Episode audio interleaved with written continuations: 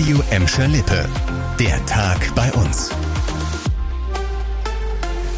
Mit Nadine Wohnengel, hallo zusammen. Nach drei Jahren Umbau ist aus der Heiligkreuzkirche in Gelsenkirchen-Ückendorf ein Veranstaltungsort geworden.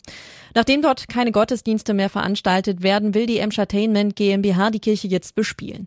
Betreiber Helmut Hasen-Cox hat uns erzählt, was genau geplant ist. Wir stellen fest, dass wir mit dem Haus hier tatsächlich einen sehr, sehr schönen Crossover machen werden. Das heißt, das Musiktheater wird hier regelmäßig zu Gast sein, die neue Philharmonie wird hier regelmäßig zu Gast sein.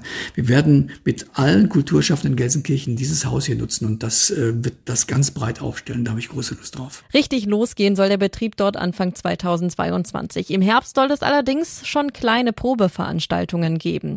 Karten dafür gibt es nach den Sommerferien an der Stadt- und Touristinfo im Hans-Sachs-Haus.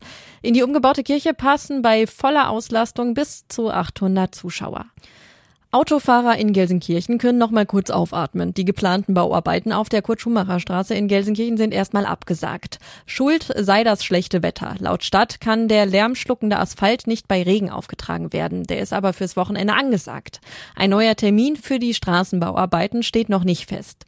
Eigentlich sollte von morgen bis Montagmittag die Kurt-Schumacher-Straße zwischen Freilichgradstraße und Alfred-Zingler-Straße in Fahrtrichtung Gelsenkirchen-Bur saniert werden. Mit umfangreichen Sperrungen und Umleitungen als Folgen.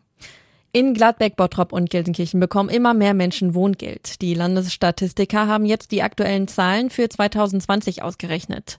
Demnach gab es in Bottrop, Gelsenkirchen und im Kreis Recklinghausen rund ein Viertel mehr Wohngeldempfänger als im Jahr davor, und zwar fast 8500. Das deutliche Plus hängt wohl mit einer Gesetzesänderung zusammen.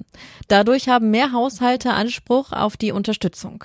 Das Wohngeld ist ein Zuschuss zur Miete für Menschen mit wenig Einkommen. Im Schnitt bekommen Gelsenkirchener 162 Euro Wohngeld monatlich. Im Bottrop und im Kreis Recklinghausen ist es etwas mehr.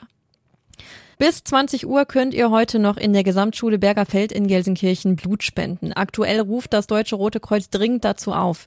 Wegen der Hochwasserkatastrophe fehlen im Moment landesweit Blutkonserven. In den betroffenen Regionen fallen viele Spendentermine aus, weil die Infrastruktur zerstört ist. Deshalb ist es laut DRK umso wichtiger, dass in anderen Orten gespendet wird. Am Montag ist der nächste Blutspendetermin in Gladbeck, am Mittwoch darauf in Bottrop. Spenden kann jeder, der mindestens 18 Jahre alt und gesund ist.